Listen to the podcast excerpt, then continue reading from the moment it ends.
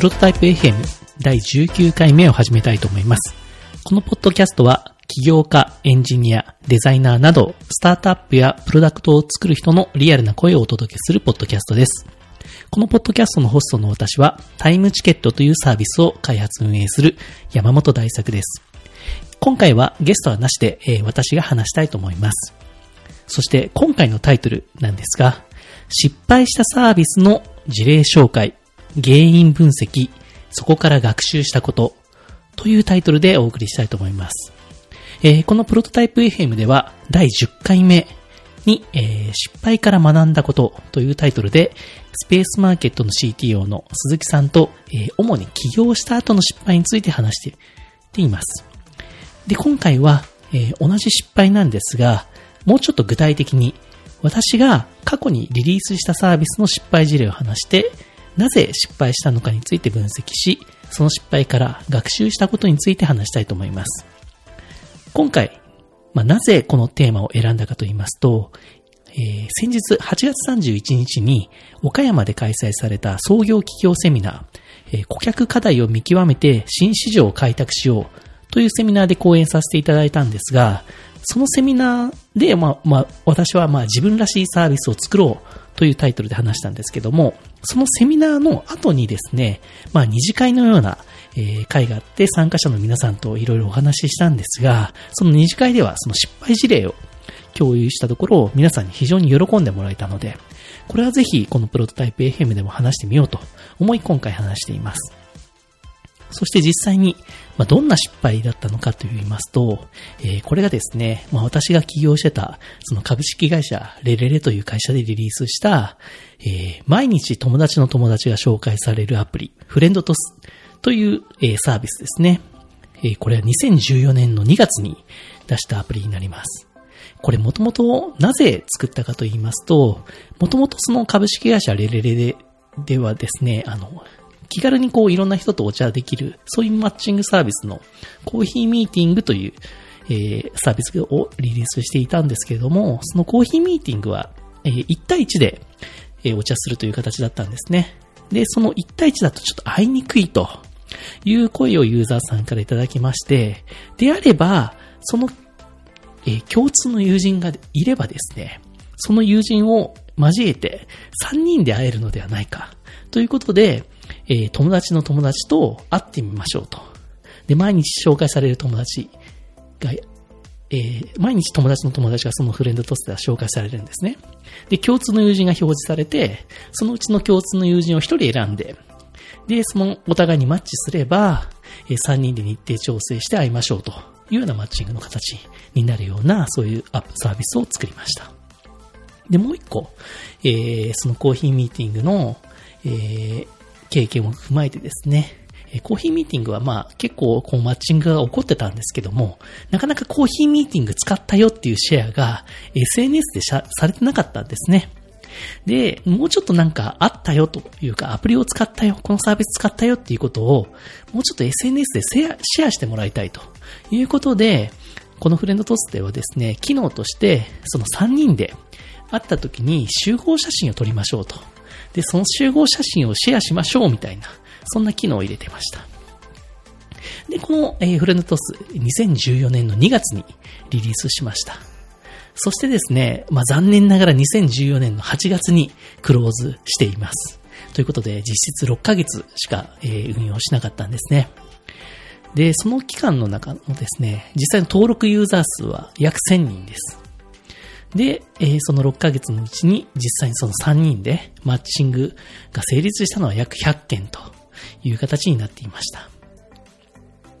えー、一応ですね、このフレントスの、えー、そのレレレ時代に出した、えプレスリリースや、えその時作った、えアプリの紹介のムービーですね、30秒から1分ぐらいのムービーは、まあその本当の、えっ、と YouTube のアカウントはもうないんですけど、クレボという、動画制作サービスを使って、えー、その動画は作ったので、そのクレボさんの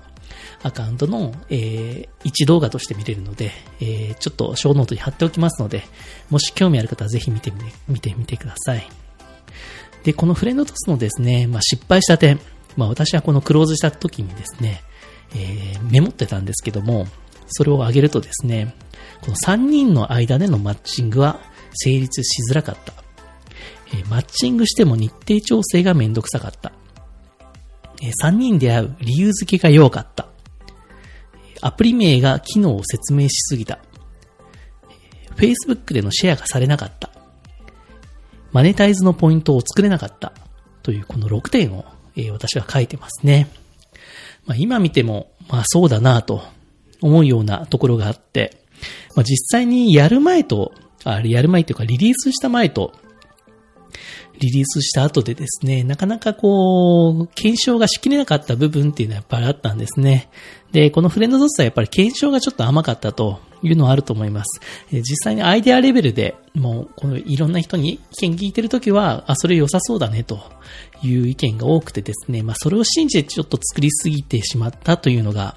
えー、このアプリの失敗の一つだかなとで、実際に使ってみるとですね、まあ、マッチしたとしても、3人でじゃあ、いざ会いましょうという時のこの日程調整のめんどくささっていう、ここがなかなかこう、クリアできてないアプリでしたね。なので実際マッチはしてるんですけども、実際には会えてないというような例が結構多数あって、なかなかこの継続につながっていかないというような、そういう経験がありました。で、このフレンドトスなんですけども、まあ、こういう友達紹介系アプリというかサービスですね。で、その後、そういうニーズはあったような気が私はしてるんですね。なので、それをうまく何か、えー、いいその友達紹介の仕組みを、えー、体現できているサービスがあるんじゃないかということで、まあ、調べてはいるんですけども、日々継続して。そしたらですね、最近、あの、あるサービスで、これ海外のサービスですけれども、マッチプールという、サービスがあります。これはもうすでにリリースもアプリも動いてますね。えこれは、えっと、ブロックチェーンのえー、上のプロジェクトで ICO も行われていてですね、え、570万ドル、え、相当集めてますね。で、まあ、このマッチプールの情報はですね、まあ、そのままマッチプールで検索していただいてもいいですし、ショーノートにも貼っておきます。で、この、えっ、と、ICO の情報とかです、とかはですね、えー、最近いいサイトを見つけて、トークンデータっていうサイトがあってですね、ここでこのプロジェクトの名前を入れるとですね、その、えっ、と、ICO プロジェクトの調達額とか、えー、現在の価格とか、とセール時の価格、そのトークンの、が分かって、えあとホワイトペーパーへのリンクとかもあってですね、非常にこの ICO プロジェクトを調べるには便利なサイトがありましたので、もし調べたい方はぜひこのトークンデータ使ってみてください。で、このマッチプールはですね、あの、どんなことを歌っているサービスかと言いますと、こう、マッチメイキングエコノミーを作るみたいなことを歌ってるんですね。で、人間のそういう活動の、その、人間活動のその相互作用っていうのはもともと信用に基づいているので、その、このマッチプールが持っているそのトークンにその信頼と評判をこう紐付けて、その信頼と評判によるこうマッチメイキングをどんどん活発にして可能にさせていくんだというようなそういう、え、プロジェクトですね。で、実際にアプリも動いてるので、まあ使ってはみましたけども、まだちょっとまだベータ版かなというような印象ではありますが、でも面白い試みだなというふうに思います。で、仕組みはですね、何かこう、プールという形で、その仲介者というか、そういう人がですね、自分のプールを作って、そこのプールにいろんな人を、まあ自分の友達だとか、そのコミュニティのメンバーを誘うんですね。で、その誘うときに、そのプールに入るのにエントランス料みたいなここは無料でも、えトークンをもらってもいいんですけども、設定できると。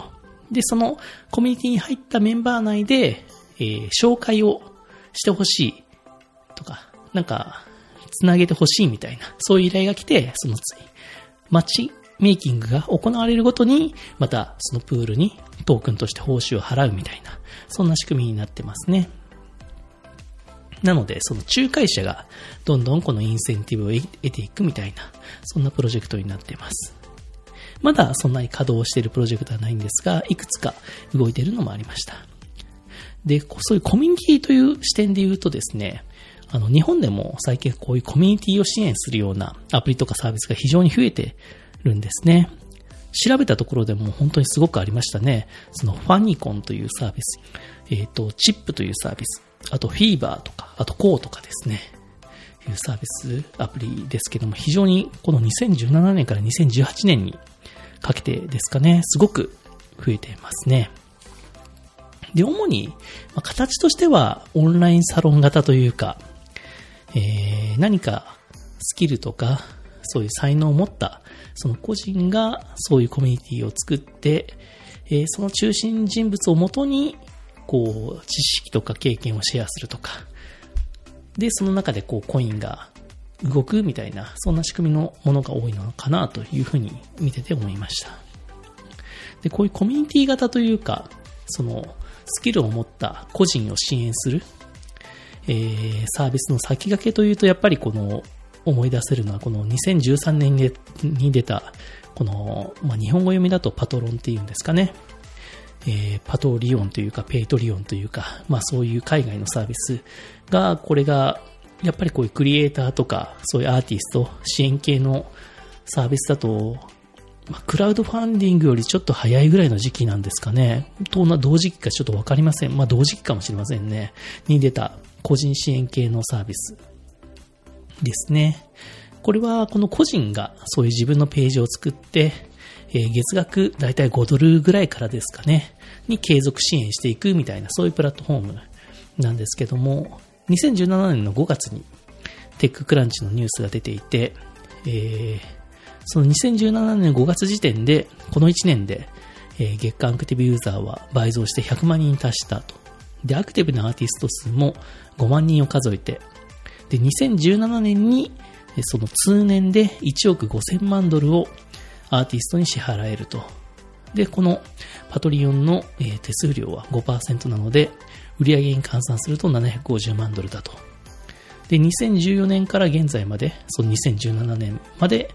1億ドルほどこうアーティストに支払っているというようなニュースが出てましたね。海外とか世界レベルで見ると、こういう個人とかアーティストとかクリエイターを支援するというマーケットはかなり大きくなりつつあると。で、その波が日本にも来つつあるのかなというふうな印象を、え受けてますね。なので、こう、クラウドファンディングみたいな、そういうプロジェクト単位で、こう、スポット型みたいなものは、割と日本でも大きくなっているんですが、今後、こういうコミュニティ支援系アプリや、こういう、まあ、パトリオンみたいな形のものも出てきそうですけども、えー、そういう個人を継続的に支援するというか、そういうコミュニティを継続的に支援するような仕組みっていうのが、これから大きくなっていくのかなというふうな、えー、感想を抱いてます。で、ちょっとこう失敗したサービスのフレンドトスからだいぶ話を外れたんですが、まあ、個人的には、えっ、と、このフレンドトスのこの失敗原因として、やっぱり、えー、自分が作ったのが、そういうフレンドトスという中で、個人がえ普通にユーザーとして存在していて、その個人と個人がつながるために共通の友人を探すというような、そういう仕組みを作ってたんですけども、まあ、こういう流れを見てるとですね、何かしらこう、なんか友達を紹介してもらう時にも、まあ、マッチプールのような形ですね。何かしらの、こう、つなぎたいと。友達同士を私はつなぎたいんだというような個人が、まずはそういう自分のコミュニティというか自分のグループを作って、そこに自分の友達を誘って、その中でのこうマッチメイキングを起こしていく。そしてそのことによって、そのマッチメイキングをした、そういうコミュニティとかグループを作った人に、こう報酬なり、インセンティブが入る仕掛けですね。っていう仕組みを作るとですね、えー、まあ、フレンドトスの、まあ、2014年のその2月にリリースしたバージョンよりはうまくいったのではないかなというふうな、え感想というか分析を今はしています。なので、え、ニーズはあるんだけども、そういうソリューションというか解決策がちょっと違うと、やはり、え、受け入れられないというか、ユーザーには受け入れられないというような、え、ことですね。ただですね、このフレンドトスは、え、2014年2月に出して、2014年8月に、まあ、クローズはしたわけなんですが、その次にその株式会社レレレではですね、まあ今も運営し続けている、その個人の時間を売買するタイムチケットというサービスを、その後に出してます。で、そのタイムチケット自体はですね、リリースしたのはちょうど2014年の7月なんですね。タイムチケットをリリースしてフレンドトスをクローズしたんですけども、やっぱりこのタイムチケットもそうですね、もう、そのフレンドトスをリリースして、なかなかこの反応が悪すぎてですね、えー、もう、フレンドトスのリリース直後ぐらいから、ちょっとこれはまずいなということで、企画に取り掛かったので、え、本当に数ヶ月で作ったというような形でですね、あのー、まあ、タイムチケットを開発してたことのことを思い出しますと、やっぱりフレンドトスはですね、ちょっといろんな人の意見を聞きすぎたなという反省がありましたね。なので、タイムチケットはですね、まあこれはもう絶対に自分が心からまず面白いと思うもの、そういうアイディアでまずは開発しようという思いがありました。そのアイディア、自分が面白いと思ったアイディアは、に関してはですね、そんなにこう人の意見を聞かずにですね、とりあえず自分が面白いと思うものをまず今回は出してみようという形で作ったのがそのタイムチケットでしたね。まあそのタイムチケットは今もまあ続いてますので、まあフレンドドスよりはうまくいってるというふうには言えるかと思いますが、まだまだこれからのサービスなんですけれども、えー、まあ自分のこの体験から言えることとしてはですね、そういった反省があります。なので、この、まあ、プロトタイプ FM 聞いてる方の中で、えー、いろんな、まあ、プロダクトとかサービスをこれから作るという人も、今作ってる人という人も、ま、いらっしゃると思いますが、やっぱりこの自分が、まず面白いと思う。そういった部分をですね、そういった感情を大事にしていただいて、開発を進めていただくといいのではないかというふうに思っています。えー、ということで、まあ、今回のプロトタイプ FM 第19回目は、えー、終わりにしたいと思います。えー、最後に、えこのポッドキャストへの、えお問い合わせ、えご感想、ご質問、ご要望は、公式サイト www.prototype.fm 内のお問い合わせからメッセージしてください。Twitter の場合は、シャーププロトタイプ FM をつけてツイートしてください。iTunes ストアでのレビューもお願いします。ということで、今回はプロッタイプ FM 第19回でした。どうもありがとうございました。